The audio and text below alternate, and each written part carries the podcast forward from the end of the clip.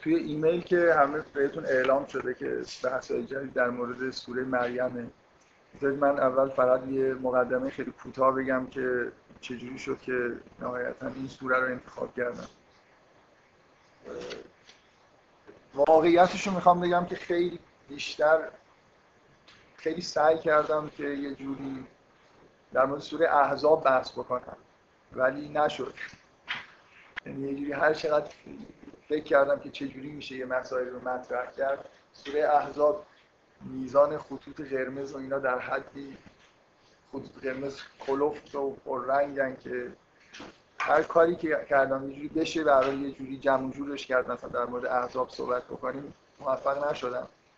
سوره مریم خوبیش اینه که خیلی اصلا خطوط قرمز و اینا توش یه جوری خیلی را... فکر می‌کنم بعد از سوره نور که مشکل خیلی توش وجود داشت شاید بد نیست. آنتراکتی به خودم بدم که یه ذره راحت تر صحبت برای راحت بودن بحث کردن در مورد سوره مریم یکی از انگیزه های من بوده. به اضافه اینکه فرم سوره مریم باز یه چیز جدیدیه. من معمولا سعی می‌کنم که دوره جدید که بحث شروع میشه خیلی تکراری نباشه. مثلا ما تا به حال در مورد یه در مورد داستان یوسف صحبت کردیم اینجا که بیشتر جنبه بررسی مثلا نکته های ادبی داستان داشت. در مورد داستان آفرینش داستان آدم و حوا یه جلساتی داشتیم که در واقع تاکید من این بود که یه داستان فلسفیه که کلا مثلا انسان رو توی این داستان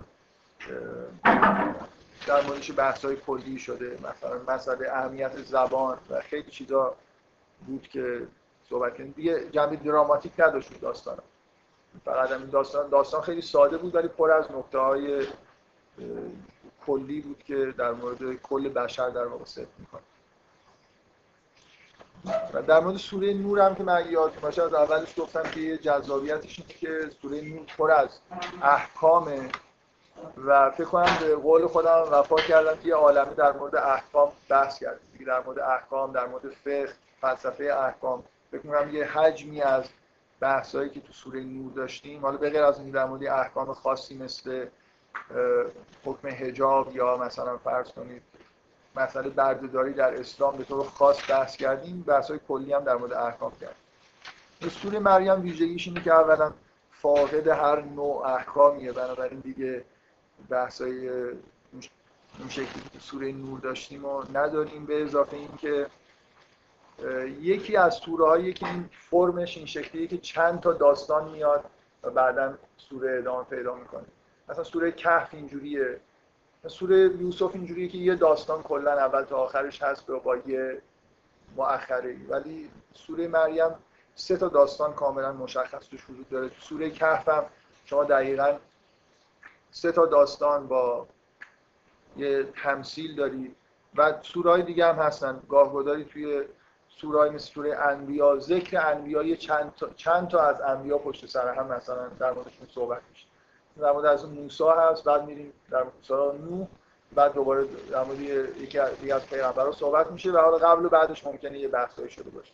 که این فرم فرمی که تو قرآن زیاد وجود داره اینجا هم دقیقا یه اینکه چجوری این داستان به هم مربوط میشن چجوری به مؤخره سوره مربوط میشن جالبه. و ولی واقعا مهمترین نکته که مربوط به این میشه که این کتاب من اینجا گذاشتم اینه که این داستان و این سوره اصولا فضاش به اصطلاح یه فضای عرفانیه.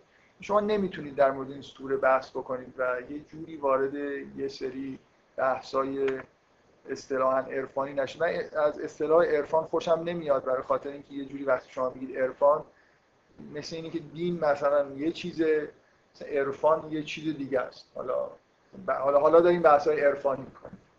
این سوره به وضوح اینجوریه که همون مثل داستان آدم.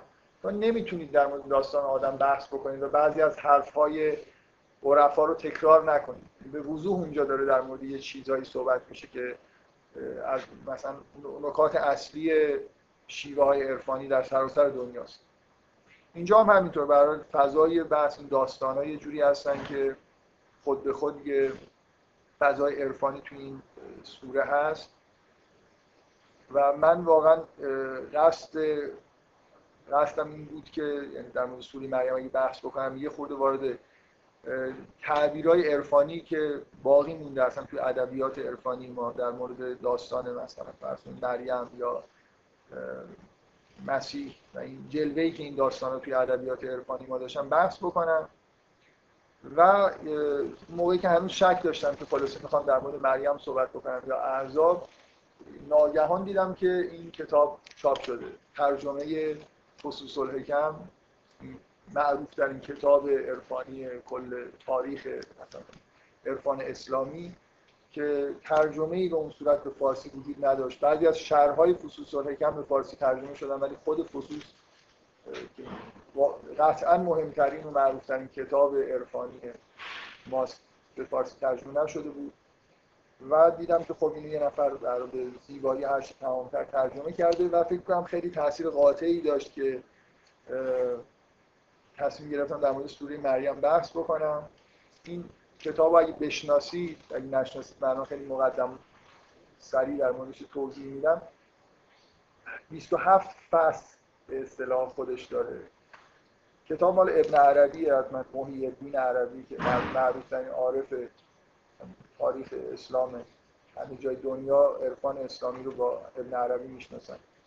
و شما وقتی کتاب رو باز کنید و نگاه کنید می‌بینید که اصلا این کتاب که کلی مباحث عرفان نظری توش مطرح شده این جهانبینی خاصی که ابن عربی داره روی همه های بعد از خودش تاثیر گذاشته. حتی روی عرفان مسیحی به شدت تاثیر گذاشته. مثلا یه آدمای که مهمترین عارف مسیحی شاید یکی از مهمترین ها کاملا تحت تاثیر همین کتاب فصوص الحکم و ابن عربی بوده. حالا با یه تفاوتایی که به دلیل مسیحی بودن پیش میاد. این فصوص فصل اول فصل دوم کلا ترتیب اینجوریه که فصل اول درباره عنوانش هست در عنوان عربیش اگه بخونم براتون مثلا درباره آدمه از آدم شروع می‌کنیم. فصل اول فصل حکمت الهی در کلمه آدمی. فصل حکمت الهی که کلمت آدمی هست بعد همینجور ادامه پیدا می‌کنه. فصل دوم شیسه فصل سوم نوح فصل چهارم ادریسه و الی آخر. 27 فصل اختصاص دارن به 27 پیامبر. با و نوع نگاه اینه که همون جوری که در قرآن اینا تصویر شدن. هر کدومشون کلمه ای هستن از کلمات الهی. که به این شکل مثلا ظهور کردن و نام دادن بنابراین خب واضحه که کتاب به این شهرت و با این دشواری خیلی وقتی شما مثلا در مورد پیامبران بخواید صحبت بکنید ایده های جالبی تو این کتاب هست که در مورد پیامبران نکات خیلی خیلی جالبی میگه. اگه جایی مثلا خونده باشید از نکته هایی که ابن عربی میگه حتما یه لذت خاصی بردید از اینکه چیزهایی می‌بینه که معمولا آدم به طور طبیعی بهش توجه نمی‌کنه. من این کتاب رو دیدم و تصمیم قاطعی گرفتم. رسما اعلام کردم که در مورد سوره مریم می‌خوام صحبت کنم. و خریدن کتاب رو تا نمایشگاه کتاب تغییر انداختم و دیشب این کتاب خریدم خلاص و نگاه کردم دیدم که ده فصل رو بیشتر ترجمه نکرده. بنابراین نه مریم تو این کتاب هست نه زکریا هست نه یحیی نه عیسی. و طبعا خب این پروژه این که من یه چیزایی رو مثلا امیدوار باشم که شما این کتاب این دستتون هست و می‌تونید ازش استفاده بکنید از بین رفته. مگر اینکه عربی بلد باشید برید از متن ولی من پروژه خودم تا حدودی انجام میدم. یعنی یه مقدار از مطالب این کتاب رو توی این کلاس بهش اشاره می‌کنم. منتها متن متن فارسی در اختیار شما نیست. فقط ابراهیم که یکی از داستانهای این سوره در مورد ابراهیمه چون پیغمبر قدیمی تری هست جز ده فصل اول هست و اونو می‌تونید حالا به طور کامل بخونید ببینید که چی در موردش میگه. این این چیز بود مقدمه بود برای اینکه چجوری من به این نتیجه رسیدم و دیشب واقعا خیلی باعث ناراحتی من شد و باعث شاکی شدن من برای اینکه شما این کتاب وقتی نگاه می‌کنید. ذره اثری از این جلد اول یا تا جایی ترجمه شده توش نیست و قرار هم نیست که ادامه بده. دقت می‌کنید؟ یعنی در مقدمش نوشته که خب دیگه ده فصلش رو ترجمه کردم و بذار این جمله جالبی که نوشته رو بخونم که میگه که بله؟ نوشته همه خصوص نوشته فسوس الحکم میگه ابن عربی درآمد برای اینو دیگه یاد اگه بهش یاد می‌دادید ممکن بود که این رو بگه که خب من خصوص رو ترجمه کردم. بعضی از خصوص رو ترجمه حالا من پیدا نمی کنم توضیح میگه که با سراحت اعلام می‌کنه که میگه من نمی‌خوام تنبلی و پیری رو به اصطلاح بگم که عاملش نبوده. دیگه توضیح داده که چطور شده که در اولین بار تو عمرش قسمت های از خصوص رو ترجمه کرده و بعدم دیگه قصد چاپ کردن نداشته یه عده‌ای اومدن مثلا ازش خواستن و ترجمه های قدیمی خودش رو مرتب کرده و دیگه بیشتر از این حوصله نداشته که ده فصل رو هی برای اینکه درآمد نوشته یا عالم حاشیه نوشته یعنی فقط صرف ترجمه نبوده. دیگه بیشتر از این از ترجمهش از مقدمه برمیاد که نمی‌خواد ادامه بده. یعنی همین ده فصل رو ترجمه کرده و میگه که به نظر من ده فصل محتوای خصوص خصوص رکم عربی یعنی اون جهانبینی ابن عربی که اینقدر شهرت داره این ده فصل هست. حتی نقل قولی آورده از بورکارت که بورکارت گفته که در دو فصل اول این کتاب همه جهانبینی ابن عربی رو میشه پیدا کرد. بنابراین چون براش مهم نیست که مثلا ابن عربی در مورد مریم چی میگه جهانبینی اون عرفان نظری اون چیزی که ابن عربی خیلی به شهرت داره اینکه یه جهانبینی خاص ارائه کرده که بدی بوده و خیلی تاثیرگذار بوده اون تو این کتاب الان هست. بنابراین خیلی احساس اینکه یه چیز ناقصی هست رو نداره.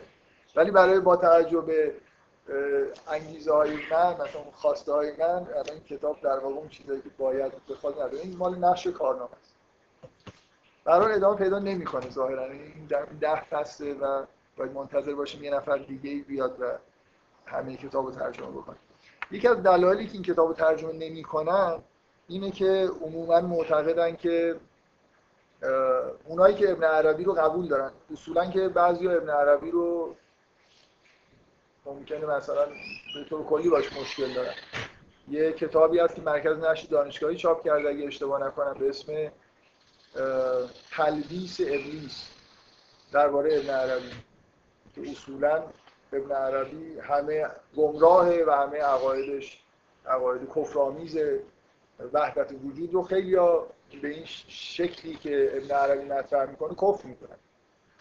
که کسایی که مخالف عرفان هستن به شدت مخالف ابن عربی هستن و این کتاب رو کتاب کفرآمیز می‌دونن. اونایی که قبول دارن فصوص ابن عربی رو مرید ابن عربی هستن هم همه متفقا میگن که فصوص کتابیه که اگه دست آدم بیفته که آشنا نباشه با مقدمات عرفان قطعا گمراه میشه. یعنی از این حرفا به یه نوع وحدت وجود افراطی به اضافه جبرگرایی افراطی.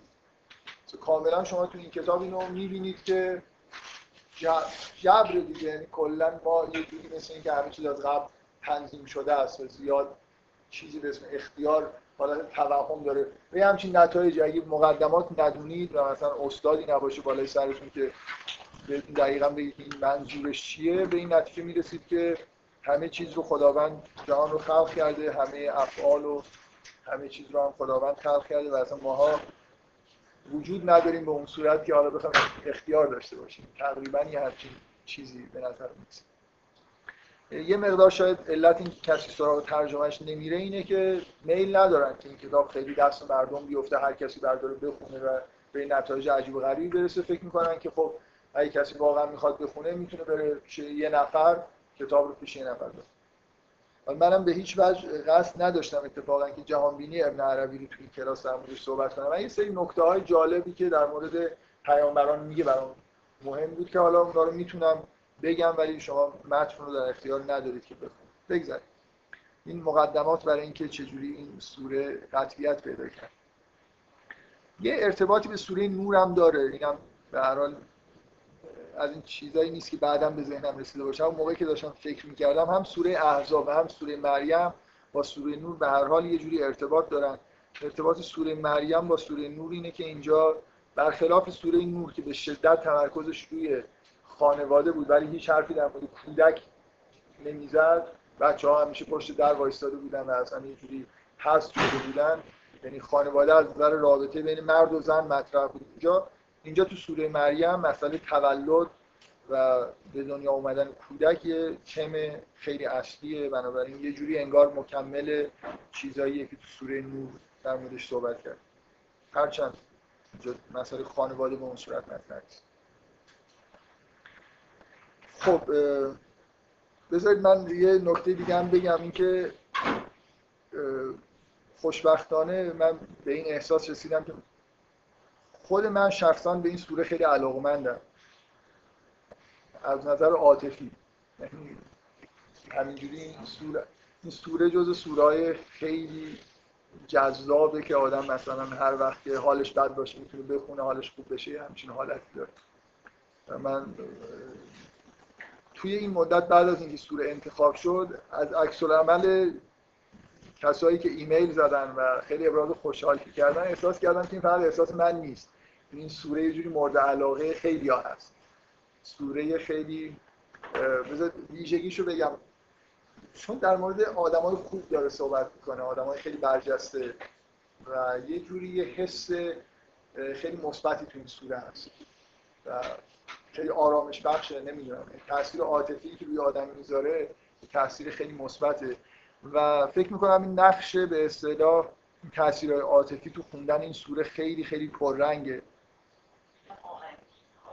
و آره آهنگینه و عبدالباسط خیلی این قشنگ می‌خونه. آره. جز نکات خیلی خاص در مورد این سوره است که قرائت معروفی از عبدالباسط وجود داره که فکر می‌کنم فوق العاده است واقعا. که قسمت اول دو تا داستان اول این سوره رو خونده نتیجهش اینه که یه خورده این سوره از اون فضایی که بشه در موردش حرفای منطقی زد به اصطلاح حرفای بین الاذهانی زد دوره دیگه. یعنی همیشه همه سوره اینجوری هستن. مثلا وقتی من در مورد سوره نور دارم صحبت می‌کنم و در مورد داستان آدم صحبت می‌کنم این چیزایی رو آدم میگه. که مثلا شما یه تصور کلی پیدا بکنید سوره در مورد چی داره بحث می‌کنه. مثل بحث منطقی چیزایی که راحت میشه بیان کرد. ولی واقعیت اینه که من همیشه روی این تاکید کردم که وقتی قرآن آدم داره می‌خونه فقط این چیزا نیست که مقدار زیادی ممکنه یه آیه خاصی روی آدم یه تاثیر خیلی عمیق عاطفی بذاره. چیزی که نمیشه در موردش حرف زد. من نمی‌تونم بیام توی کلاس مثلا در یه ساعت صحبت بکنم که این آیه چرا مثلا همیشه اگه یادتون باشه همیشه اینطوری بوده که بعد که یه دوره تموم می‌شد جلسه آخرین حرفو می‌زدم که مثلا فرض کنید یه آیه هایی توی این سوره هست که تاثیرهای خاصی می‌ذارن و من در موردش حرف نزدم برای اینکه به شدت تاثیر عاطفی ان خیلی قابل بحث کردن نیستن. من سعی می‌کردم از هر جایی یه مثالی بدم. ولی این دفعه می‌خوام به دلیل این شدت این احساسی که نسبت به این سوره دارم هر چقدر حرفایی که تو این جلسات زده بشه اینا یه بخش نسبتا کوچیک از تأثیریه که ممکنه این سوره روی آدم بذاره. سوره به شدت تاثیر عاطفی می‌ذاره و فکر می‌کنم که خیلی مهمه که اینو متوجهش باشیم که در مورد ظرافت و زیبایی که تو این سوره هست خیلی نمیشه حرف زد. من این دفعه به جای جلسه آخر از این حرفا بزنم می‌خوام جلسه اول بگم. برای در مورد شروع این سوره به این اشاره بکنم که حالا جدای از اون بحثایی که بعدا می‌کنی شما یه مقدار فقط دقت بکنید به همین آیه های ابتدای این سوره و مناجاتی که زکریا اینجا داره. که تو قرآن شاید از یه جهاتی خیلی خاصه. کمتر جایی تو قرآن شما می‌بینید که یه پیامبری این شکلی با خدا صحبت بکنه اولا یه ابهامی توی بعضی از ذهن ها هست. چند بار تو این کلاس هم بهش اشاره شده که یه جوری برخلاف مثلا ادبیات عرفانی ما که رابطه بین انسان و خدای رابطه عاشقانه است توی قرآن اینجوری نیست. قرآن انسان عبده و مثلا خداوند پادشاه و رابطه رابطه اطاعت کردن. رابطه مثلا این رابطه خیلی صمیمانه عاطفی مثلا پرشور عاشقانه تو قرآن خیلی پررنگ نیست. چیزی که پررنگی اینه که خداوند فرمان میده و انسان باید فرمانش اطاعت کنه. من فکر می‌کنم هر جایی که پیغمبر با خدا صحبت می‌کنن و هر جا ذکر پیغمبر هست آدم اگه یه ذره نه خیلی زیاد دقت بکنه اون شور عاشقانه رو باید ببینه. پیغمبر به عنوان الگوی انسانهایی که مؤمن هستن و مورد تایید هستن شما توی قرآن می‌بینید که وقتی دارن با خدا صحبت می‌کنن چه جوری حرف می‌زنن. مثلا فقط یه اطاعت صرف کردن نیست. حالا من نمی‌دونم واقعا. توی سوره نور به یه جایی رسیده بود توی جلسه من میل داشتم که اصلا یه جلسه رو اختصاص بدم به همین موضوع که رابطه انسان و خدا رابطه اطاعت یا رابطه عاشقانه است مثلا به معنایی که ما می‌فهمیم. این آیه های شروع این سوره دیگه از حالت دعا کردن به معنایی خارج شده. من فکر می‌کنم یه خورده میل دارم که با اینکه یه خورده دیر شروع کردیم یه چند دقیقه در مورد این احساسی که توی این آیه های اول هست. با اینکه می‌دونم نمیشه خیلی در مورد این احساسات عواطف حرف زد سخنرانی کرد. ولی میل دارم که یه خورده به این شما نظرتون رو جلب بکنم. شاید بعدا خودتون بخونید و یه جوری متوجه بشید که این حسی که اینجا هست چیه. بیشترین چیزی که واقعا آدم این آیه ها رو می‌خونه احساس می‌کنه احساس صمیمیت بینهایت زیاد. که اصلا کلا ماجرا اینه که زکریا بعد از اون ماجرایی که سوره آل عمران نقل شده که مریم رو می‌بینه و بعد به این تصمیم می‌رسه که بره و از خدا طلب بکنه که فرزندی بهش بده اینجوری نیست که خشک و خالی مثلا رفته باشه از خدا بخواد که به من یه فرزندی بده. یه مقدماتی داره داره با خدا حرفایی می‌زنه که واقعا آدما به معنای واقعی کلمه درد دلهایی که آدم با یه دوست خیلی خیلی صمیمی می‌کنه. که رفته نشسته ببینید یه مقدماتی که به نظر میاد لازم نیست حرفا زده اینکه به خدا میگه که من اولا از نادا ربهو نداعا خفیا. خیلی آهسته با خداوند داره صحبت می‌کنه. یه قال رب اینی وهن العظم منی. خدایا من استخونام پیر شدم. استخونام نرم شده. پوکی استخوان و از چون نرم شدن نیست دیگه. سست شدن. استخونام سست شده. و اشتعل رأس و شیبا. موهام به طور استعاری خیلی شاعرانه داره میگه که موهام سفید شده. ولم اکن به دعای که رب شهیر و اینجوری نبوده که من نسبت مثلا دعا کردم بی توجه باشم. داره توجیه می‌کنه که چرا تا حالا که پیر شده ولی تا حالا خیلی هم آرزو داشته بچه داشته باشه. ولی هیچ از خدا نخواسته. داره یه جوری انگار عذر میاره که چرا تا حالا من دعایی نکرد باز, باز داره ادامه میده. و اینی خفت الموالی من ورایی من از مثلا کسایی که بعد از من میان میترسم که کسی نیست که مثلا جانشین من باشه. و کانت امرأتی آقرا و زن منم نازاست. داره همیشه داره, داره توضیح میده برای خدا. همه اینا مقدمه اینه که می‌خواد چیزی بخواد. صحبت های خیلی خیلی ساده صمیمانه. بعد میگه فهبلی من که ولی هست مثل که داره نتیجه می‌گیره که از خدا من یه فرزندی بود یرسونی باز ادام یرسونی و یرسون من آل یعقوب که ارث ببره از من و آل یعقوب که میراثدار مثلا پیامبری ما باشه. وجعله رب رزقیا و خدایا اینو مثلا مورد رضایت خودت قرار بده. این حس صمیمیتی که تو این آیه هست من حالا گفتم از چیز تو این سوره کنم پر از اینجور چیزهای عاطفیه که خیلی خیلی تاثیر گذاره یعنی مثلا فکر می‌کنم هیچ مقدمه ای برای اگه آدم می‌خواد دعا بکنه بهتر از این نیست که همین ابتدای این سوره رو بخونه. یادم یه موقعی رسم شده بود که قبل از دعای کمیل مراسم دعای کمیل تو ایران شروع شد بعد از انقلاب که پنج شنبه شبا مثلا اجرا می‌شد قبل از انقلاب اصلا دعای کمیل شناخته شده هنوزم که هنوز خب به هر دعای کمیل رو تلویزیون پخش می‌کنه توی خیلی از مساجد برگزار میشه. اون اوایل من یادم رفت شده بود بعضی جاها دعای کمیل قبلش همین قرائت عبدالباسط رو میذاشتن. به عنوان مقدمه دعا کردن دیگه هیچ چیزی تحریک کننده تر انگار از این آیه ها برای اینکه آدم بتونه مثلا چیزی که واقعا ته دلش هست و به خدا بگه نیست. دعا کردن نیست مناجات کردن و یه جوری درد دل کردن با خداست و اینا رابطه خشن بین یه پادشاه و مثلا این پادشاه وسط یه نفر بیاد پیش پادشاه میگه خدا رو من نمی‌دونم پیر پادشاه مثلا من پیر شدم فوری میگه خب بگو چی می‌خوای مثلا در درکسرش اینه این حاشیه نرو مثلا بگو چی می‌خوای من بهت الان بدم. که این یه لطفی توی این روابط هست. همین همین حرفا رو زدن. مناجات کردن من این نیست که شما چیزی بخواید.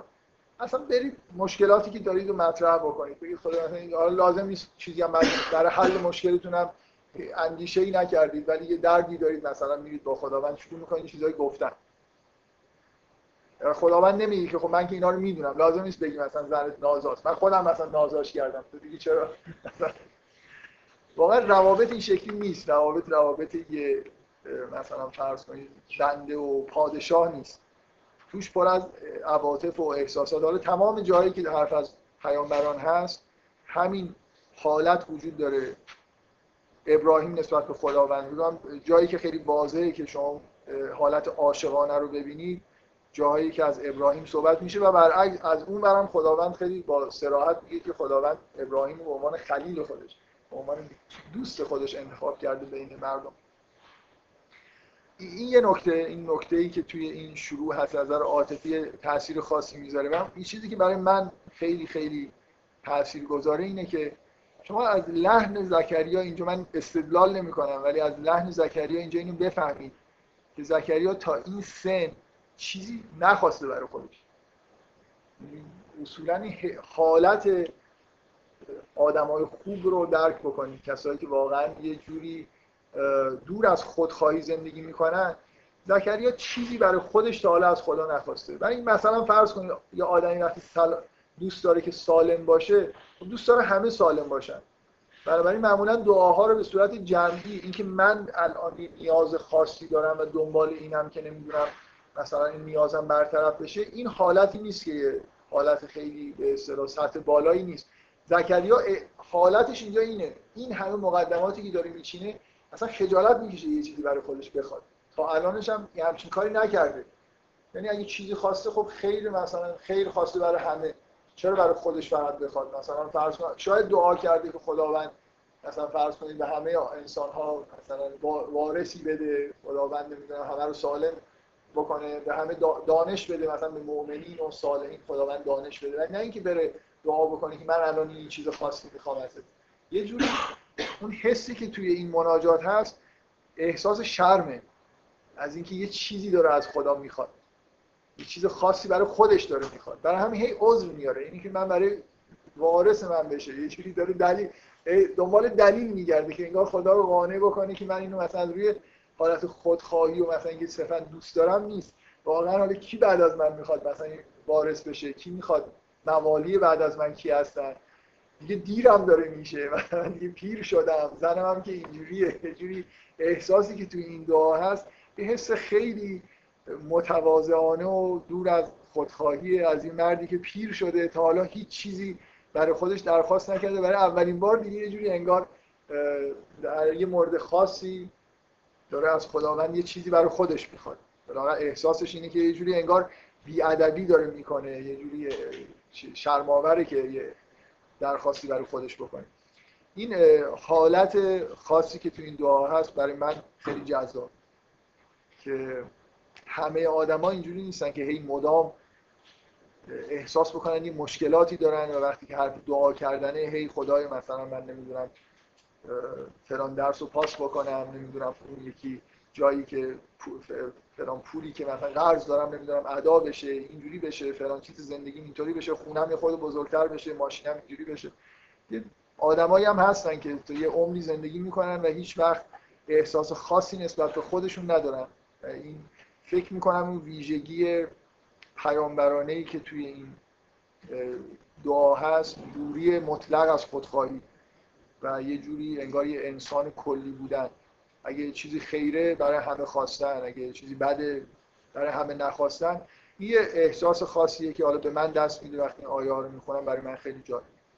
و این سوره پر از اینجور نکته هاست. چیزهایی که ممکنه برای هر کسی یه جایی از این سوره یه حس خاصی داشته باشه که خیلی راحت هم نشه در موردش صحبت کرد یا استدلال کرد که این اینجوریه و حتما باید همه همین احساس بهشون دست بدیم من اینو به جای اینکه بذارم آخر بگم این دفعه اول گفتم برای اینکه فکر می‌کنم این سوره از این نظر یا امتیازی داره سرشار از اینجور احساسات. مثلا وقتی در مورد مریم صحبت می‌کنه یه حسی آدم دست میده در مورد اینکه از همه کناره گرفته رفته در یه جایی و فقط عبادت می‌کنه. و خیلی شاید قابل بیان نباشه که این احساسی که نمیشه حکم کرد که باید به همه یه احساس خاصی اینجا دست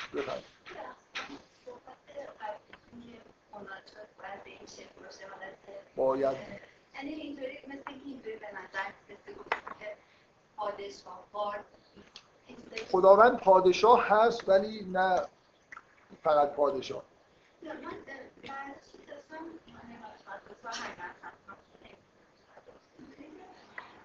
انگار قراره که ما توی مورد کردن اینطوری صحبت کردن یه چیزی یاد بگیریم یه تغییر در اون اتفاق بیفته و اون تغییر باعث بشه که حالا به خواستمون حالا نزدیکتر بشیم یا یعنی منظور اینه که چطوری خود این مناجات زمینه این میشه که یه چیزی اهدا انگار باید این اتفاق باید بزنی که تغییر در اتفاق بیفته و اون تغییر باعث بشه که خواسته ها دادا کلا خواستم. ببینید اینکه خداوند دعا چجوری اثر می‌کنه خب یکی از چیزاش همینه دیگه. شما وقتی دعا می‌کنید با همین دعا استعداد اینو پیدا می‌کنید که یه پذیرایی نعمتی بشه ممکن بدون دعا استحقاقش رو نداشته باشه صرف خواستن مثل یه جور در واقع امتیاز پیدا کردن. و مناجات هم بعد همینطوره. یعنی بذارید حالا که خصوص الحکم اینجا هست توی جهانبینی ابن عربی دعا چیز داره به در مورد اینکه دعا چجوری تاثیر می‌کنه یه بحثایی هست. و دقیقا تقسیم بندی که در مورد دعا داره همین اینکه دعا می‌تونه با کلام باشه می‌تونه اصلا به کلام در نیاد. این از اون تیپ حرفای ابن عربیه که اگر بفهمید همیشه همین حالت رو به حس صحبتاش داره شما می‌تونید اصلا دعا نکنید به کلام نیاد ولی حسش در شما وجود داشته باشه. و بالاتر از اون که صرف وجود استعداد در وجود یه نفر کار دعا رو می‌کنه. یعنی وجود شما چیزی رو می‌خواد. حتی ممکن شما خبر نداشته باشید و این به احساسات شما منتقل نشده باشه. دقت می‌کنید؟ مثل همینجا توی این سوره مریم دعا نمی‌کنه که خداوند بهش فرزندی بده. در عکس زکریا. ولی وجودش نیاز به این چیز داره. نیازش به نیاز به فرزنددار شدن در مریم هست. لازم نیست رو بگه یا بدونه. خداوند وقتی استعداد اون استعدادها اون نیازها کار دعا رو می‌کنن بنابراین همه چیزهایی که خدا داره میده توی جهان بینی ابن عربی همیشه با دعاست. تا همه دعاها کلامی نیست. دعا می‌تونه استعدادی یا قابلیتی در وجود شما باشه که خداوند انگار اون رو در هستی این قابلیت وجود داره و خداوند انگار میشنوه و بعد این رو میده. مثل اینکه همه موجوداتی که هست میشن مولانا یه شعر معروفی داره که من حفظ نیستم. ما نبودیم و تقاضامون نبود. میشونیم اینکه همه موجوداتی که به هست به اصطلاح هست میشن و ظهور پیدا می‌کنن ناگفته ای دارن. نگفتن ولی این استعداد وجود داشته که اینا به وجود بیان و خداوند ناگفته رو شنیده. این دقیقا این فرم دیدگاه ابن عربیه که مثلا فرض کنید شما انتظار دارید که به شما توضیح بده که دعا چجور چجوری میشه که در اثر دعا خداوند چیزی میده. ابن عربی به شما توضیح میده که خداوند هیچ چیزی رو به غیر از با دعا نمیده. و فوقش اینه که بعضی از دعاها ناگفته است. معمولا جوابای ابن عربی همین حالت داره که کلا اصلا صورت مسئله ها عوض میشن همه چیز برعکس میشه. حالا برای همین هم بعضی ها احساسشون اینه که خب حرفای حالتی داره که کاملا ممکنه یه آدم های چیزای دیگه بفهمن. خب. شروع بکنیم سوره رو. همینجوری قطعه رو جدا بکنیم. بخونیم. من امروز طبق همون روالی که در مورد سوره نور بود سعی می‌کنم مثلا در مورد سوره به طور کلی خیلی خیلی از دور یه چیزهایی رو توش ببینیم و بعد وارد از جلسات بعد وارد جزئیاتش میشیم یعنی سعی کنیم که اون تم اصلی سوره رو بفهمیم بدون اینکه با جزئیات رو نگاه بکنیم و بعدا یه جوری با دقت بیشتر بخونیم که معمولا خیلی چیزا توی اون ریزکاری ها و جزئیاتی که معلوم میشه. خب من بدون که بخوام خط به خط بخونم و ترجمه بکنم و فکر می‌کنم امیدوارم که اکثرتون با این سوره آشنایی کلی داشته باشید. شروع سوره که کاملا اجزا و قطعه های سوره مشخصه. شروع میشه با داستان تولد یحیی اول یه کاف ها یا این ساد هست که اونو بذاریم کنار. ابن عربی که از شهرتاش هم بحث کردن در مورد حروف علاقه ای که به حروف داره. و من فکر نمی کنم علاقه داشته باشم که در مورد این چیزا بحث بکنم. چیزی خوب نمی‌فهمم در موردش بحثم نمی‌کنم اولین قطعه سوره مناجات زکریا به دنیا اومدن یحیی و یه توضیحاتی در مورد یحیی یه داستان قطعه دوم داستان دومه که در مورد مریم و نحوه تولد حضرت عیسی است من خودیات اشاره بذارید برم. همینقدر با فرض اینکه می‌دونید که ماجرا چیه خیلی دیگه جمله به جمله نمی‌خونم تا یه جایی که ممکنه خیلی تو ذهنتون نباشه. هر دو تا داستان کلی جزئیات دارن. در جمع حدود سه صفحه طول می‌کشه تا این دو داستان نقل بشه. بعد از اینکه داستان تولد حضرت عیسی تموم میشه این آیه هست که ذالک عیسی ابن مریم قول الحق الذی فیه یمترون این عیسی ابن مریمه و کلام مثلا حقی که درش شک می‌برن تردید دارن. از این آیه تا هفت اگه اشتباه نکنم آیه شب. یک دو سه چهار پنج شیش هفت آیه هست که این آیه ها من توجه شما رو جلب می‌کنم به اینکه دقیقا ادامه داستان تولد عیسی هستن. میشه توی اون قطعه اینا رو حساب کرد. ولی به دلیل اینکه اون سج این سوره رو میشکنن خوبه که اینا رو از همین الان متوجه باشیم که یه جوری جدا بکنیم از اون داستان. یعنی تمام این سوره که به مثلا یه واژه های آیه ها به های مثل فریان بقیان سبیان ختم میشه تا آخر این هفته آیه استثناء هستن. مثلا وزن و فضای سوره رو میشکنن. مثل اینکه یه چیزی اون وسط از اینجای دیگه اومده باشه قرار گرفته باشه. توی قرآن کلا این جوجا زیاده. که مثلا بین یه سری آیه های کوتاه یه دفعه یه آیه طولانی با این مضمونی که یه خورده ممکنه حتی تفاوت بکنه میاد. یه انگار یه مکسی توی ساختار سوره به وجود میاد. میشه از نظر محتوا گفت این ادامه داستان عیسی مثل نتیجه گیری مستقیم از اینکه داستان عیسی نقل شده.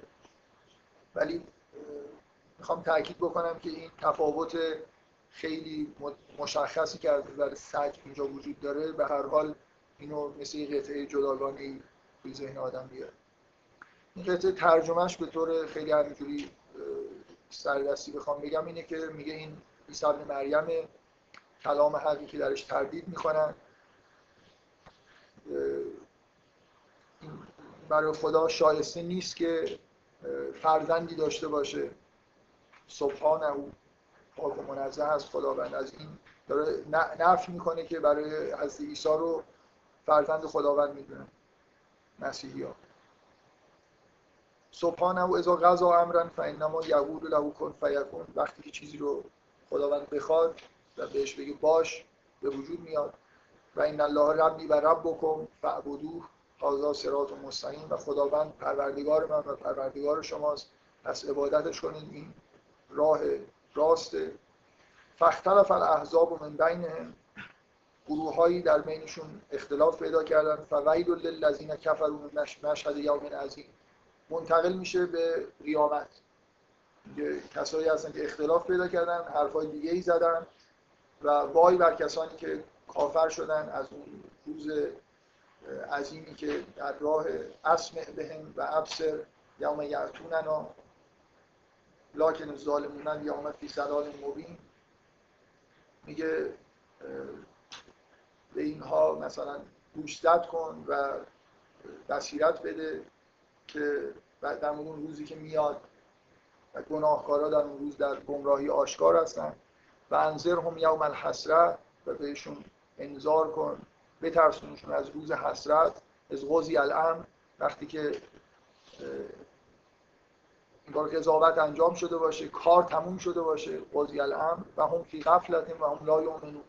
در غفلت باشن و ایمان نیاورده باشن. انا نحن نرس الارض و من علیها و الینا یرجعون. ما کره زمین رو ارض رو و هر کسی که درش هست و اون چه درش هست رو ارث می‌بریم و الینا یرجعون و همه به سمت ما باز می‌بریم این این قطعه قطعه کوتاه در ادامه داستان عیسی که یه جوری متمایز شده از داستان عیسی.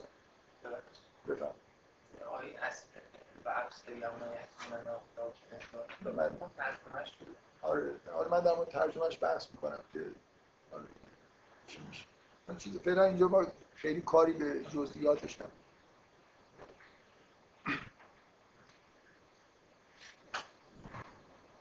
خب بعد از این داستان عیسی و این قطعه ای که بعدش میاد داستان ابراهیمه که مکالمه بین ابراهیم و پدر ابراهیم. این کاملا یه قطعه داستان جدیده شما ابراهیم رو می‌بینید که مقابل پدرش وایستاده و داره به پدرش میگه با نهایت احترام ولی حرفایی که قطعا برای پدرش خیلی گرون تموم میشه. خیلی ساده و رک و سریع.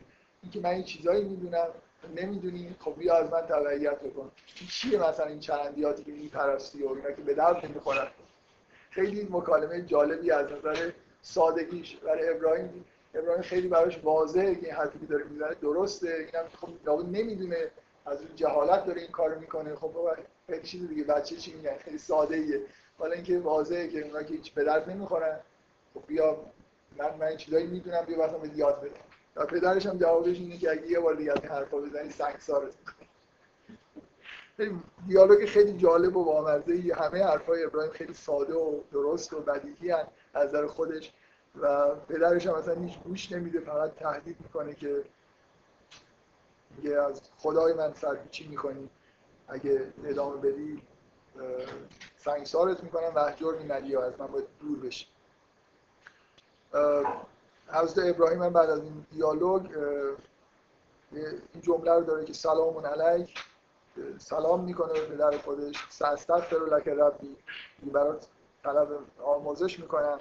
این کان بی یا میگه که پروردگار من نسبت به من مهربانه و اعتزل کن و ازشون دوری می‌کنه. از خانواده این ماجراییه که منجر به این میشه که ابراهیم از خانواده خودش به طور کامل فاصله می‌گیره و از همه چیزهایی که میپرستیدن دوری می‌کنه و زندگی پیامبرانه ابراهیم شروع میشه. که از خانوادهش جدا میشه و بعد دیگه اون ماجراهایی پیش میاد که احتمالا همتون می‌دونید شکستن بود توی آتش انداخته شدن و بعد به دستور خداوند مثلا کارهای انجام دادن توی کره زمین. از ابراهیم در یه چیزی در تمام حالت خلافت اون معنایی که خلافت در کره زمین رو در ابراهیم شما می‌بینید. نماینده خدا تو کره زمینه. خدا بهش میگه مثلا برو اونجا تو این بیابان اونجا یه خونه ای درست کن. بعد بیا اینجا در کره زمین واقعا به معنای واقعی کلمه از جغرافیایی یه عملیاتی رو از ابراهیم برای خدا انجام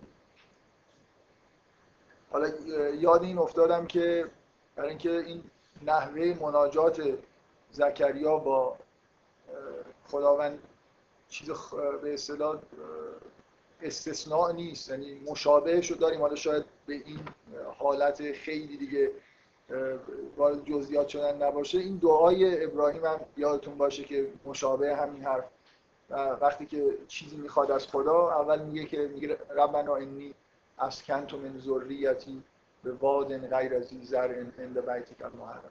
اول به خدا یادآوری می‌کنه که خدای من ذریه خودم به دستور تو توی بیابان بیاب و علفی اسکان دادم نزدیک خانه تو.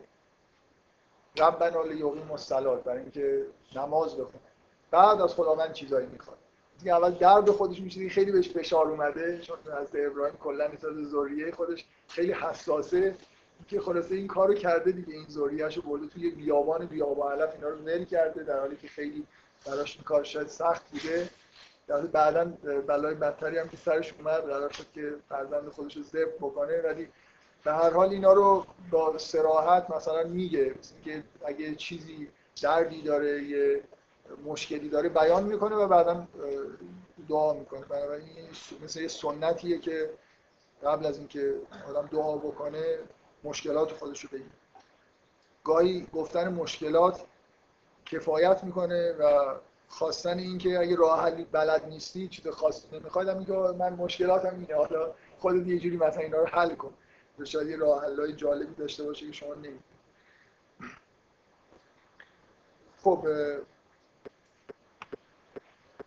خب بذارید از همین که داریم جلو میریم ارتباط این قطعه رو با هم دیگه سعی بکنیم که بفهمیم. توی دو تا داستان اول به وضوح داستانهایی هستن که مربوط به تولد میشن. تولد دو تا از پیامبرانی که پیامبران مهمی هم هستن و هم عصر هم دیگه هستن. و بنابراین یه جوری توی نیمه اول این سوره اصلا به نظر میاد که شاید ما مسئله سوره مسئله تولد انسان. چطور انسان به دنیا میاد؟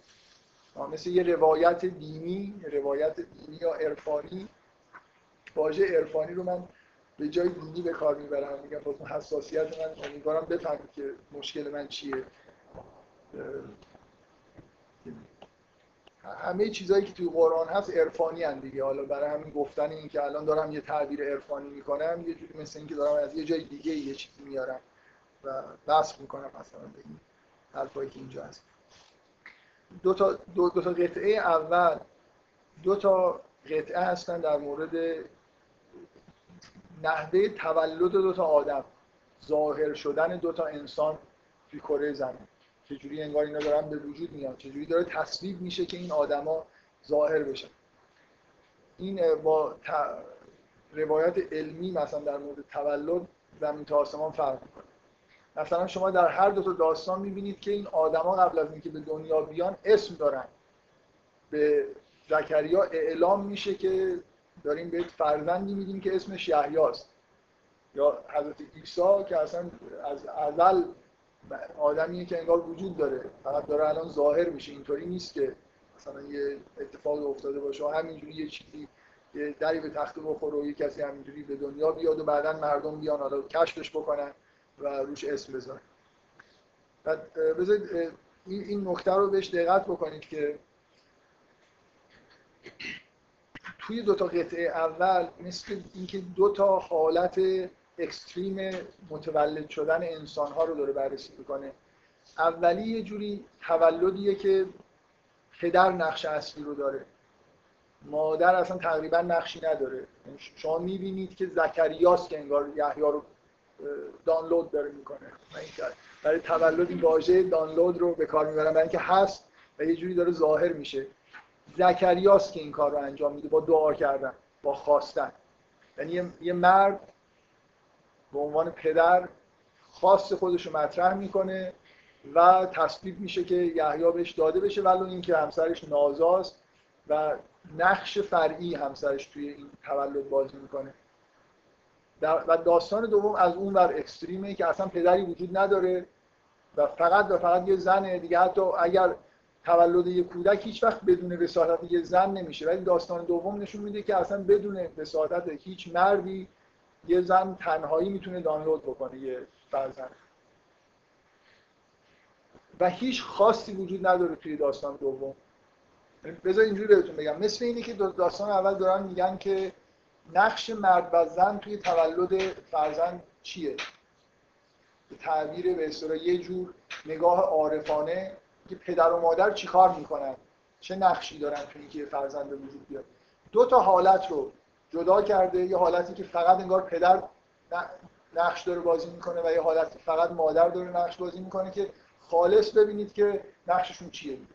درست؟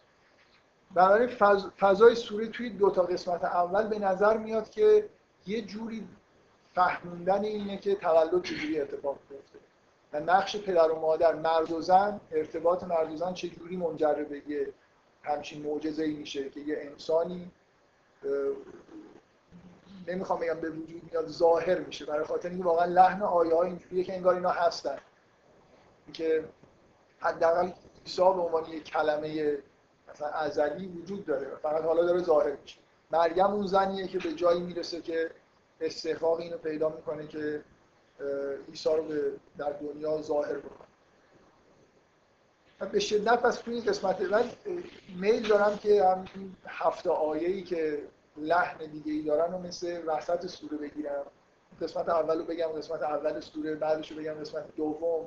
حالا شاید هم سه قسمتش بکنیم. ولی واقعا این جنبه به اصطلاح فنی که اینجا این سج شکسته میشه یه جوری این احساس که انگار سوره می‌تونه همینجا تموم بشه. نمی‌دونم چه جوری بهتون بگم. یه جوری انگار به یه جایی می‌رسیم که داستان سوره ماجرای سوره متوقف میشه و دوباره از سر گرفته میشه رو داره. حالا فعلا من میگم تو این دو تا داستان اول اگه همینجا سوره تموم می‌شد می‌شد گفت این داستان در مورد تولد اصلا کل سوره در مورد تولد انسان و نحوه تولد انسان نقش مرد و زن توی به وجود اومدن کودک و الی آخر. بحث به شدت متمرکز روی این. کلا دیگه این هفته هایی هم ادامه داستان عیسی هستن و اینکه مثلا عیسی رو اشتباه می‌کنید که به عنوان فرزند خدا در سوال.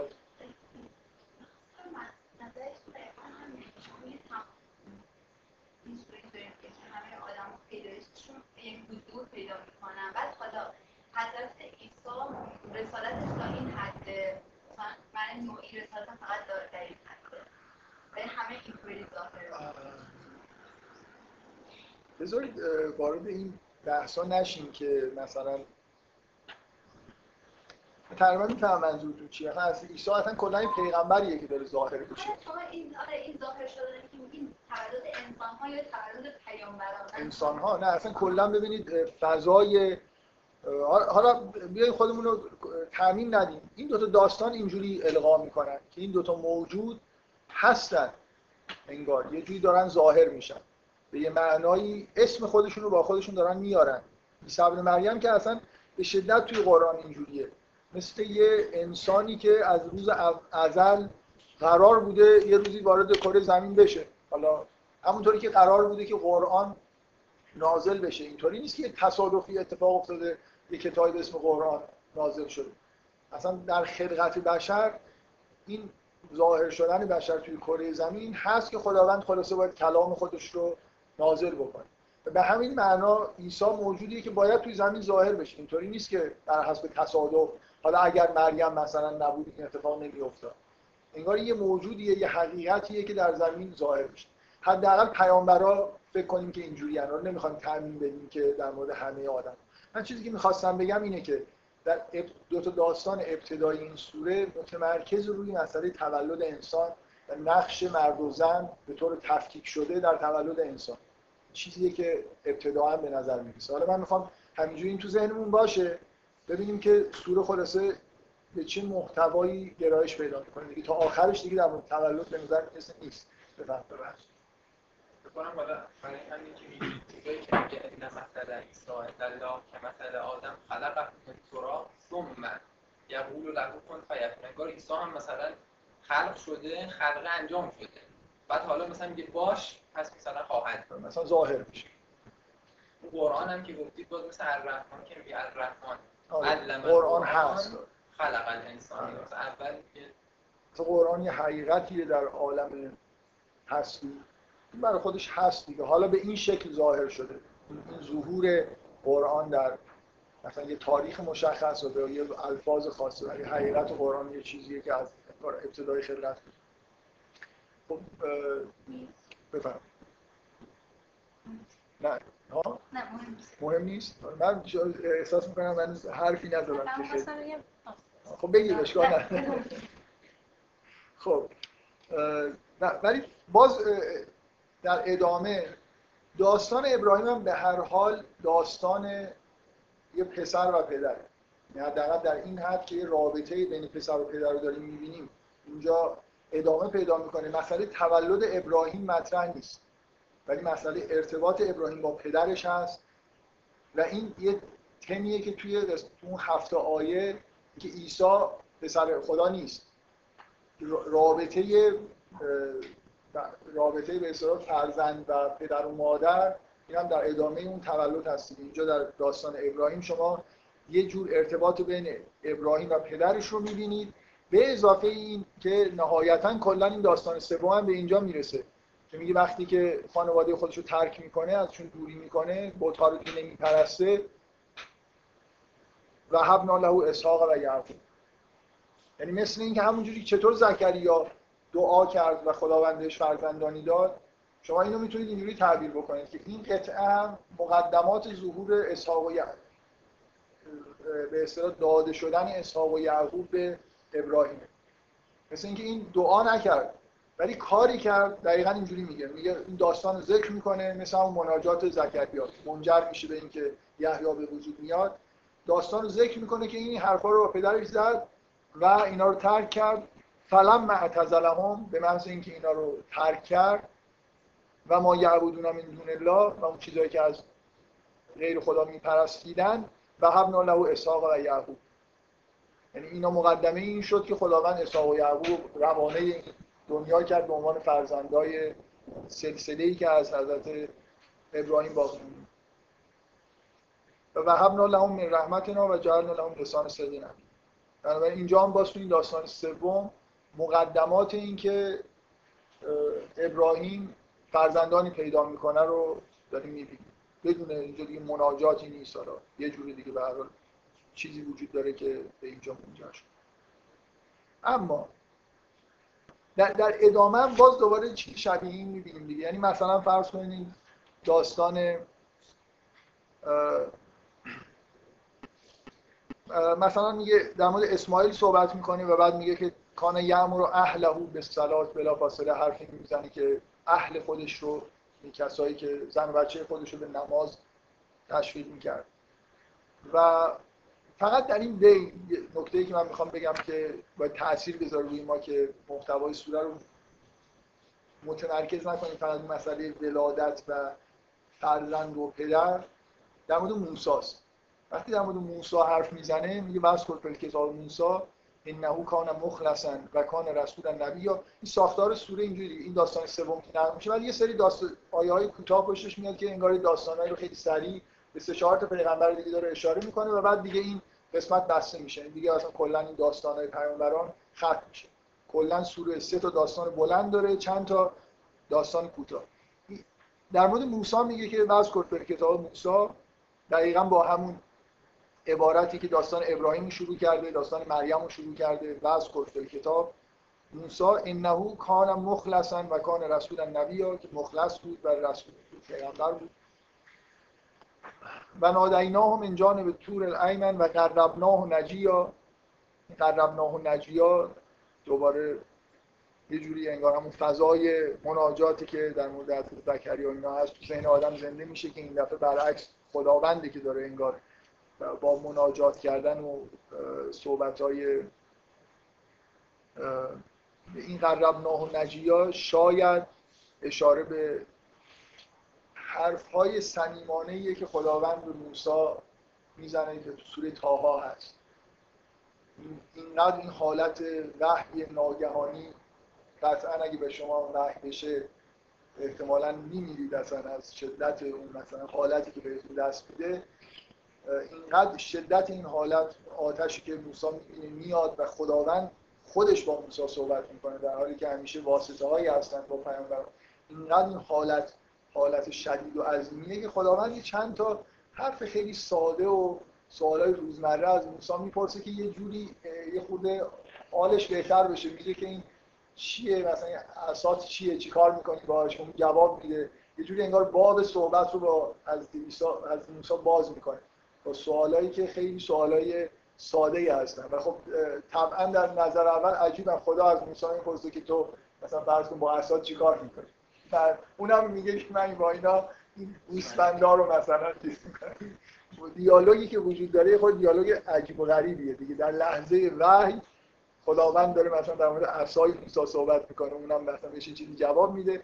این اینکه و نادینا این جانب تور العینن که ندا دادیم بهش از جانب تور العینن و قربنا و نجیا اینو با همین من... مناجات با همین حرفایی که زدیم به خودمون نزدیکش کرد حالا تازه بازم ترسیده بود. که اصلا مار شد و اینا خدا بهش میگه لا تخف. یعنی که با تازه خود عادت کرده بود به وحی دیداری این مار دیگه خود خود در یه لحظه شما فقط یه لحظه تصور کنید همچین اتفاقی برای شما بیفته. خداوند با شما شروع کنه به صحبت کردن و بعدم اساتون به مار که بلایی سر موسی اومده بود که احتیاج به مقدار دلجویی داشت. شاید این قرم و نجیا اشاره به همون مکالمات شروع وحی بین خدا و موسی ولی اینجا میگه و وهبنا له من رحمتنا اخاه هارون نبیا. اینجا اینجا مسئله نیست که به موسی فرزندی داده شده برادرش رو بهش داده پیامبر. خب، چه چیزی باید دادم دستگیرش بشه که بیشتر از مسئله تولد بعد از اون دو تا قطعه اول که یه جوری اختصاص دارن به مسئله تولد و یه جزئیاتی توشون هست که چه جوری انسان ها دارن انگار به این دنیا میان. مسئله ادامه پیدا کردن رسالت هست مسئله میراث خوردن هست مسئله جانشین داشتن هست. نه مسئله صرفا. زکریا هم جانشین می‌خواست برای خودش. و مریم هم جانشین نمی‌خواست. حالا به هر حال ولی یه جوری از عیسی ادامه سلسله پیامبران توی کره زمین هست. حالا به عنوان آدم خاص. هارون که به موسی داده شده فرزند موسی نیست برادر موسی است. ولی دقیقا همون واژه در موردش به کار میره. و وهب له من رحمتنا اخاه چیزی که تو این سوره هست مسئله ادامه پیدا کردن نسل ادامه پیدا کردن معنویتی که توی آدم هست. توسط فرزنددار شدن یا کسی رو برای به عنوان جانشینش تعیین کردن. این چیزی که کل داستان ها هست یه بچه مشترک داره. در این حالی که توی داستان اول تولد خیلی مهمه. تو داستان سوم هم مسئله تولده. ولی مسئله جانشینیه. مسئله ادامه پیدا کردن مثلا سلسله انبیا سلسله آدم هاست. ولو توسط حالا برادر موسی باشه لازم نیست که حتما فرزند باشه. پس یه خورده مسئله کلیتر توی سوره هست. از جانشینی توسط تولد. حالا رقم اینکه شروع سوره متمرکز روی مسئله تولد. بعد از این داستان کوتاه چند جمله تموم میشه. این این آیه میاد که تایید می‌کنه اینکه این چیزی که داریم می‌فهمیم خوبه. یه اولایی که الذین انعم الله علیهم من النبیین اینها کسایی هستن که خداوند بهشون از بین پیامبران نعمت داد من ذریت آدم و من من حملنا مع و من ذریت ابراهیم. با سراحت داره اشاره می‌کنه به اینکه اینا ذریه آدم هستن اینا ذریه ابراهیم هستن اونایی که با نوح هم با کشتی نوح هم شدن. و من ذریت ابراهیم و اسرائیل و من من هدینا و اشتبینا اذا تطلع علیهم آیات الرحمن خروا سجدا و بکی و ادامه آیه اینکه دقیقا اشاره می‌کنه به این جریان انبیا که از ذریه هم بودن و همین چیزی که تو این داستان ها دیدید کسایی جانشین دیگران میشن نه لزوما فرزندان.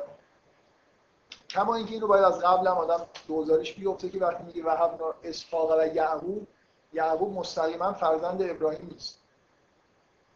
ولی اونجا به عنوان انگار ذریه‌اش دیگه برادر کسیه که توی سلسله ابراهیم قرار گرفته.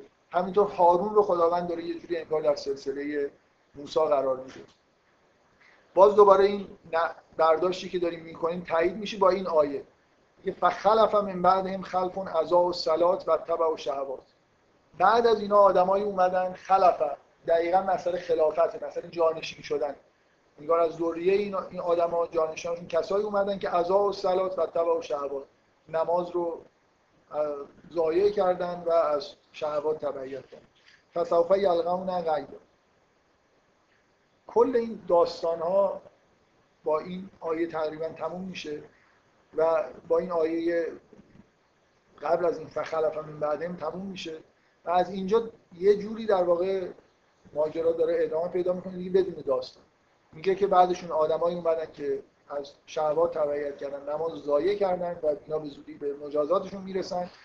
مگر کسایی که توبه بکنن عمل صالح انجام میدن اینا کسایی هستن که به جنت وارد میشن و آیه در وصف جنت میده من این از اینجا به بعدش رو یه مقدار با جزئیات.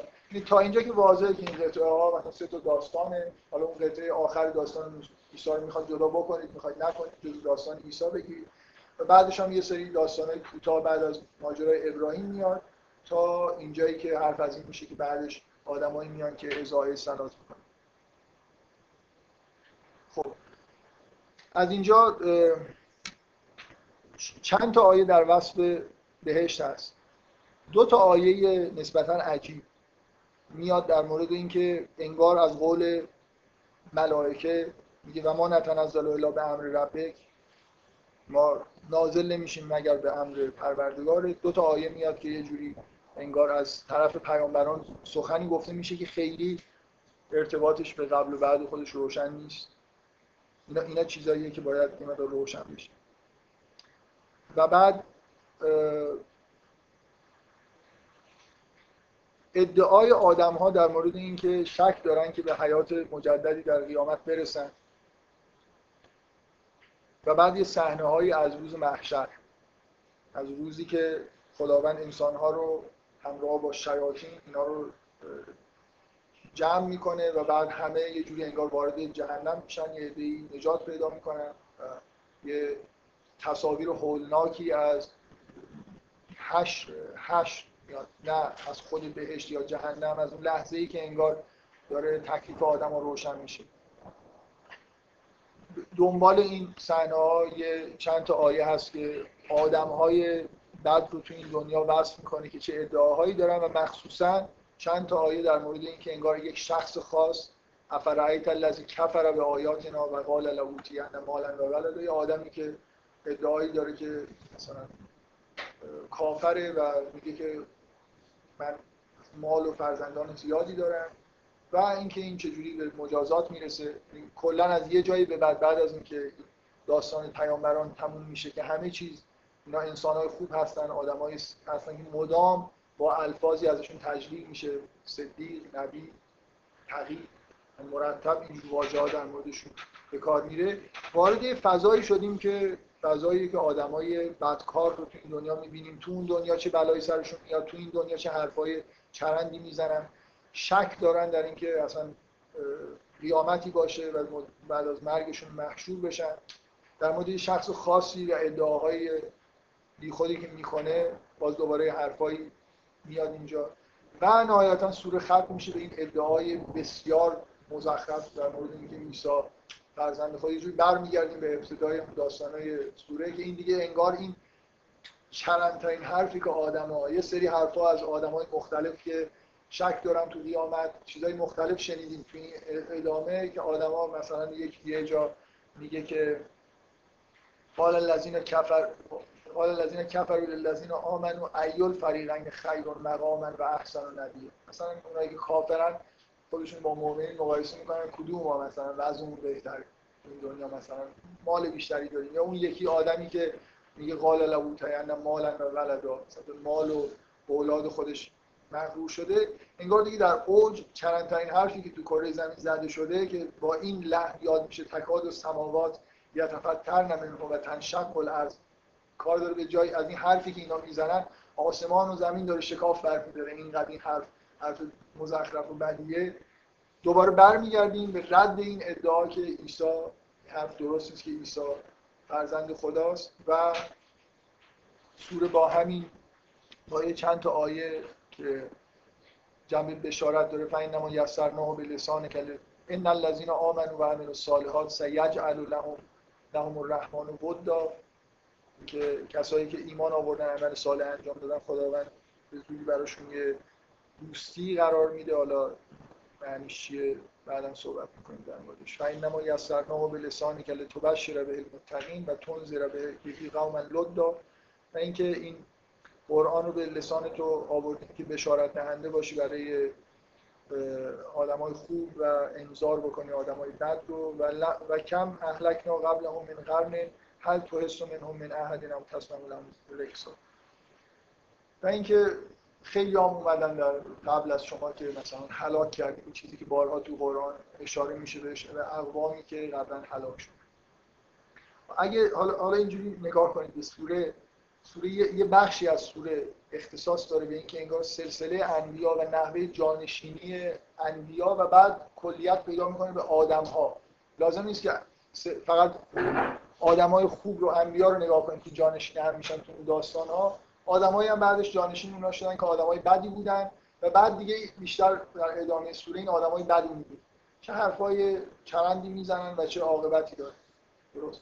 یه جوری سوره به دو تا قسمت تقریبا تقسیم میشه. از از نظر محتوا یکی داستانهای پیامبران از نظر جانشین هم شدن به شدت توش روش داره تاکید میشه. و یکی هم مسئله کلا ادعاهای کذب و عجیب و غریبی که آدما تو این دنیا می‌کنن و بلایی که تو اون دنیا در موقع هشت سرشون میاد یا مجازاتایی که میشه نسل دوم انگار یه جوری اختصاص داره به آدمای بد. آدمایی که جانشین همون ذریه مثلا نوح شدن کسایی که توی کشتی بودن ولی اینا جانشین های خوبی نبودن. جانشین های که در واقع از شهوات تبعیت کردن عبادت نکردن و نهایتا به ادعاهای نامعقولی رسیدن چیزی که توی سوره مهمه اینه که این ارتباط این دوتا محتوا رو سعی کنیم بفهمیم. این که فقط گفته بشه که مثلا فرض در قرآن سنت اینه که خب به هر جایی که برسیم به هر حال یه ذکری از قیامت میشه و هر جایی توی سوره قرآن نگاه کنید به نوعی به حال انذار و تبشیری توش هست. و اینکه بگیم بعد از اینکه مثلا فرض ذکر صالح اومده و یه اشاره به آدمای بد شده به نوعی داره انذار و تبشیر انجام میشه یه خورده به نظر میاد کافی نیست یعنی برای اینکه به نزدیک بشیم به اینکه سوره چه به چه شکل خاصی داره وارد مسئله انذار و تبشیر و این حرفا میشه به نظر من واضحه که باید یه ارتباطی بین قسمت اول دوم رو بفهمیم. یعنی اینکه چجوری اینجا مسئله قیامت چجوری وارد مسئله قیامت شد؟ یعنی همینطوری یه دفعه فل بداهه مثلا فرض کنید داستان پیامبران تموم شد حالا نوبت انذاره بنابراین مثلا چند تا صحنه از بهشت و جهنم بیاد. همیشه هم می‌بینید از بهشت و جهنم یه جور خاصی یاد میشه. مثلا اینجا هیچ چیزی در مورد جهنم گفته نمیشه. فقط صحنه های هولناک صحنه هایی که آدما حول جهنم هستن و انگار یه جوری در حول ولای این که مبادا به جهنم برن. هش بیشتر داره ترس میشه تا خود جهنم. اینکه هر جایی که ذکر بهش و جهنم میشه باید در حال بفهمیم که این نوع توصیف خاص این نوع نگاه خاصی که به قیامت داره میشه یا بهش جهنم داره میشه به محتوای سوره برای چه ارتباطی داره.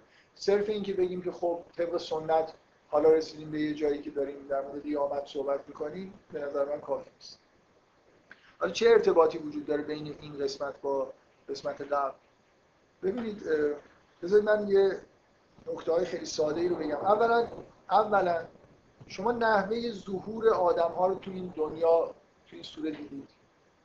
بنابراین این ادعا که نقل میشه که و یقول الانسان اعزا ما متو لسوف اخرج و حیا که شک داره در اینکه اگه بمیره دوباره زنده بشه جوابش اینه فورب بکل اولا از کرل انسان انا خلقناه من قبل ولم یک شما نمی‌بینید که قبلش اصلا هیچی نبودید یعنی مثل این ببینید این ادامه به این ترتیب منطقیه که چون کل نحوه این که انسان ها یه بار نبودن اصلا اینجا یه دفعه ظاهر شدن به صورت یک کودک و یه زندگی کردن و رفتن. شما توی کل این سوره توی چیزی که می‌بینید جریان آمدن انسان ها توی این زمین جانشین همدیگه شدن سلسله آدمایی که دنبال همدیگه میان ذریه ها و تا اینکه به قیامت برسیم. اینو داریم می‌بینید. آدما هر کدومشون انگار از در یه لحظه ظاهر میشن یه مدت اینجا ظهور دارن و بعد غایب میشن. شما دیگه اینا رو نمی‌بینید.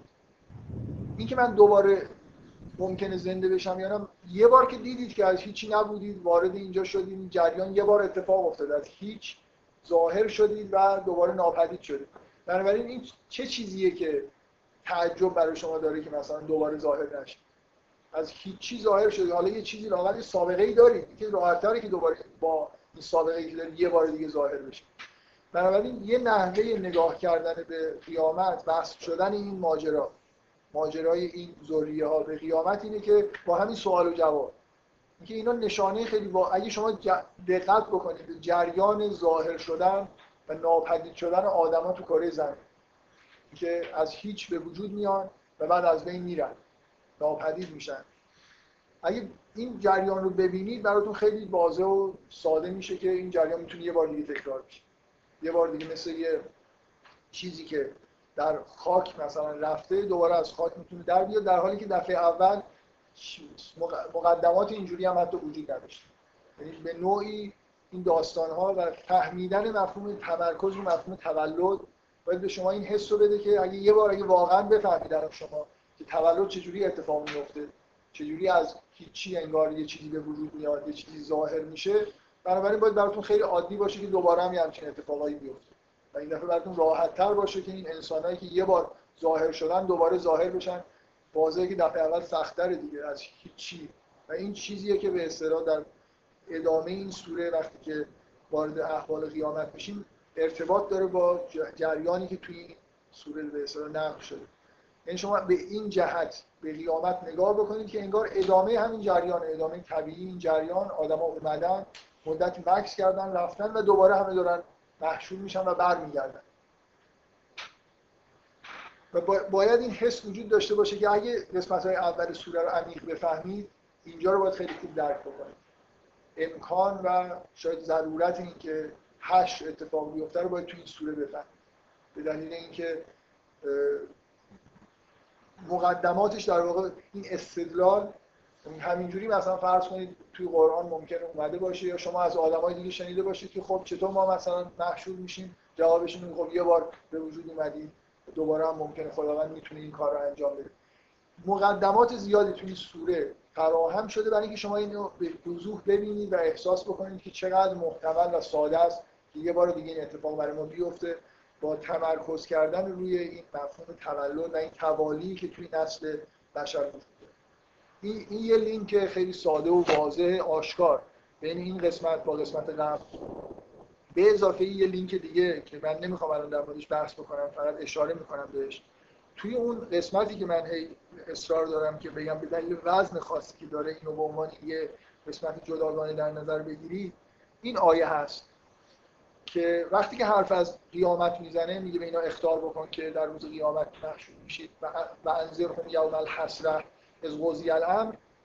این آیه میاد در انتهای این قسمت در این هفت آیه که انا نحنو نرس الارض و من علیها. ما وارثای زمین هستیم و کسایی که روش هستن. قیامت یه جوری به ارث به میراث بردن در زمین داره مربوط میشه. به شدت به محتوای این داستان مربوط. برای قیامت فقط از این جهت به داستان این سوره مربوط نیست. یه لینک یه خورده عمیق‌تر و ظریف‌تری که وجود داره اینه که کل جریان قیامت ارث بردن زمینه انگار. یه جوری مسئله مثلا فرض کنید زمین به صالحین ارث می‌رسه. آیه ای که در قرآن اومده. بنابراین یه جوری جریانایی که بعد از این دنیا بعد از هشت اتفاق میفته یه جوری دیگه مربوط دارن میشن به محتوای این سوره.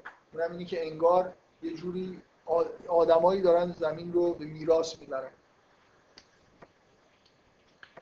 به اضافه اینکه همه اون ادعاهای چرند و پرندی که این سوره هست در ادامش باز با محتوای خود این سوره ارتباط داره. اون حرفایی که می‌زنن از جمله که عیسی فرزند خداست اشتباهش باید از قسمت اول شما باید به جایی برسید در فهم این سوره. من نمی‌خوام ادعا کنم شما رو به اینجا میرسونم.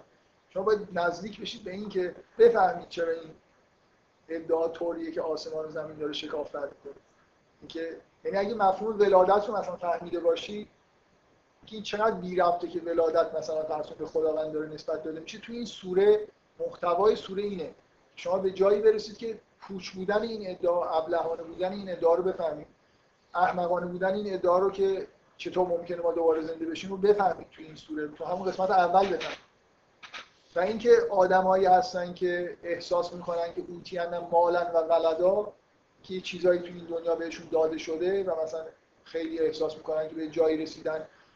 کی بین ما و مؤمنین کی مثلا خیرون نمی‌دونم مقامن و احسن و ندیا که جوابش بعدش میاد که میگه که میگه که اینا عذاب خودشون رو مثلا می‌بینن و بعد می‌فهمن که من هو شر مکانن و از و جواب همون حرفیه که فکر می‌کنن که خیلی اوضاعشون خوبه بعد می‌فهمید که واقعا کی وضعش بدتره.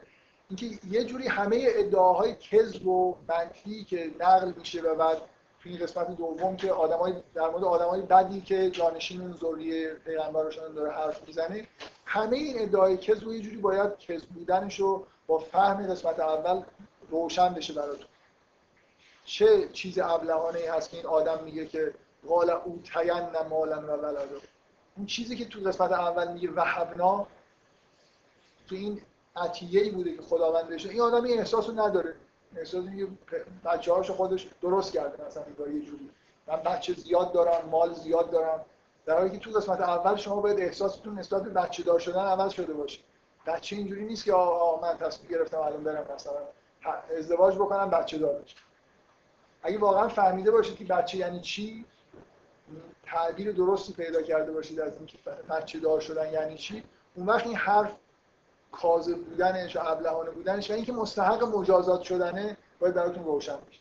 بنابراین کلا سوره محتواش اینجوریه که یه در یه نیمه ای انگار شما قرار یه چیزایی رو خیلی عمیق بفهمید. چیزایی که احتمالا به دلیل ساده بودن و تکراری بودنش ما خیلی بهش توجه نمی‌کنیم. مثلا به وجود اومدن این تولد یه فرزند این حالت معجزه آسایی که داره اینکه به طور مطلق به نظر میاد خارج از اختیار انسانه. یه جور خیلی عمیقی در واقع اون دیدگاه دینی رو نسبت به تولد نسبت به ذریه خلافت جانشین شدن انسان به جای همدیگه. اینو درک بکنید و بعد متوجه بشید که این حرفایی که زده میشه چرا غلطه و چرا اینا مستجب مجازات هستن و کلا این سوره شما رو به جایی برسونه که یه چیز جدیدی خلاص از این دنیا فهمیده باشید دیگه و یه حس جدیدی نسبت به قیامت پیدا کرده باشید هر جایی که حرف از قیامت و حشر و نمی‌دونم مجازات و پاداش میشه از این دیدگاه خاصی داره نگاه می‌کنه قرآن به قیامت. اینجوری نیست که فکر کنیم که حرفا مثلا هی داره تکرار میشه برای اینکه فقط ما درسته که تکرار کردن ماجرای قیامت مفیده برای خاطر اینکه جنبه انذار و تبشیر و این حرفا داره. ولی همیشه یه جوری محتوای شناختی هم داره. شما یه چیزی از قیامت انگار بفهمید یه محتوایی درک بکنید از بهشت و جهنم از حشر انسان ها که تا به حال شاید بهش دقت نکرد. این به عنوان مقدمه که کلا سوره رو چجوری نگاه بکنید که مثلا قسمت های مختلف سوره چجوری به نظر میاد به همدیگه مربوطن یا باید مربوط بشن و حالا از جلسه بعد مثلا سوره نور شروع بکنیم. قطعه قطعه سوره رو بخونیم جز وارد جزئیات بشیم تا شاید در حال یه اتفاقی بیفته. شاید مشهور بشیم با پیغمبر رو مشهور بشیم خب دیگه جلسه هم با نزدیک شدن ارزان تمام شده. اگه کسی سوال داره در حد یکی دو تا سوال بعد بفرمایید دو تا داستان اول رو خیلی رفت داریم به تولد یه جوری داستان کردیم ولی من سوره که میخوندم از کردم که داستان اول یه چیزی هستش که نتیجهش اون بخشش خدا بخشش فرزنده خب. و اون هم میگه که مثلا زکریا مثلا یه حالتی رابطه خصوصی با خدا داره و در انتهای رابطهش داره. خارج میشه از محراب به سمت قومش. یعنی یه جایی دوری جسته از قومش. و حضرت مریم هم که به وضوع مثلا رفت یه جای دیگه خب و ابراهیم یه لینک یه چیز میگه که- مشترک توی هر سه تا داستان اینه که یه اعتزالی وجود داره. یعنی برای دانلود کردن لازمه که یه خورده برید یه جایی مثلا یه خلوتی داشته باشید تا یه چیزی دانلود بذار حالا من اگه می‌خواید به یه چیزایی فکر بکنید به, م- به توی دو تا داستان اول متمرکز بشید. دو تا داستان اول واقعا یه جوری به مفهوم- به مسئله تولد با یه نگاه ویژه‌ای دارن. آره. این تو آدمایی که میان اسم دارن اون آدمایی که میان در موردشون صحبت میشه و اینکه یه مرد به طور خالص یه زن به طور خالص داره بچه دار میشه به نوعی. مرد مرد 99 درصد مثلا اونجا حالا زن 100 درصد. در حالی که اونجا مسئله تولد اسحاق و مثلا یعقوب هم که فرزند نیست. یه جوری اونجا داریم نزدیک میشیم به مسئله خلافت. اینکه یه حرکتی انجام داده که احتیاج به چیز داره ذریه انگار داره. جدا شدنش. ببینید ابراهیم از آدمایی که بالا سرش هستن جدا میشه ریشه یه درخت جدید داره میشه به زبان کامپیوتری.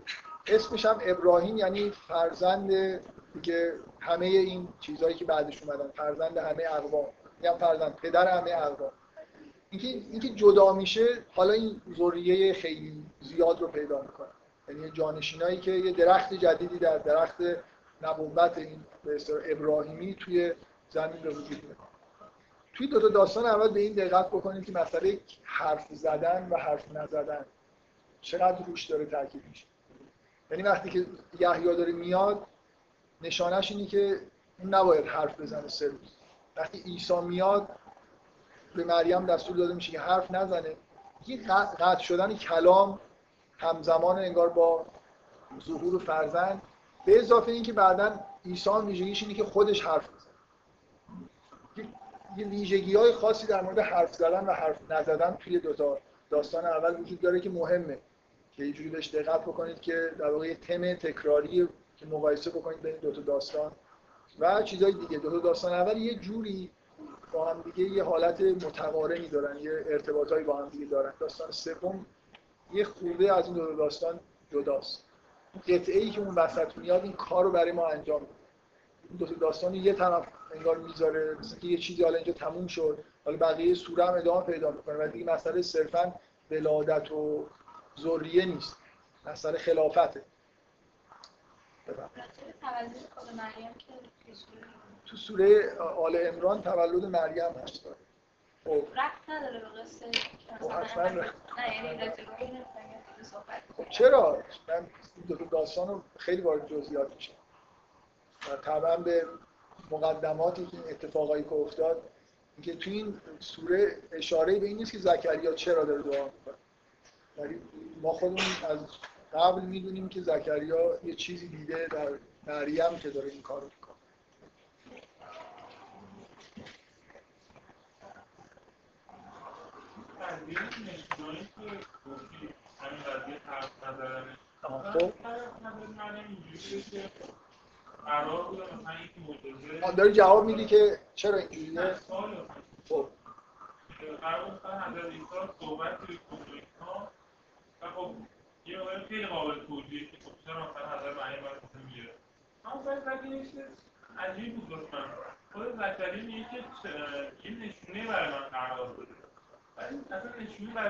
برای اینا که دی جزئیات داستان اوله فعلا. آره دیگه بعدا وارد جزئیات میشه خود خصوص الحکم میخون خب.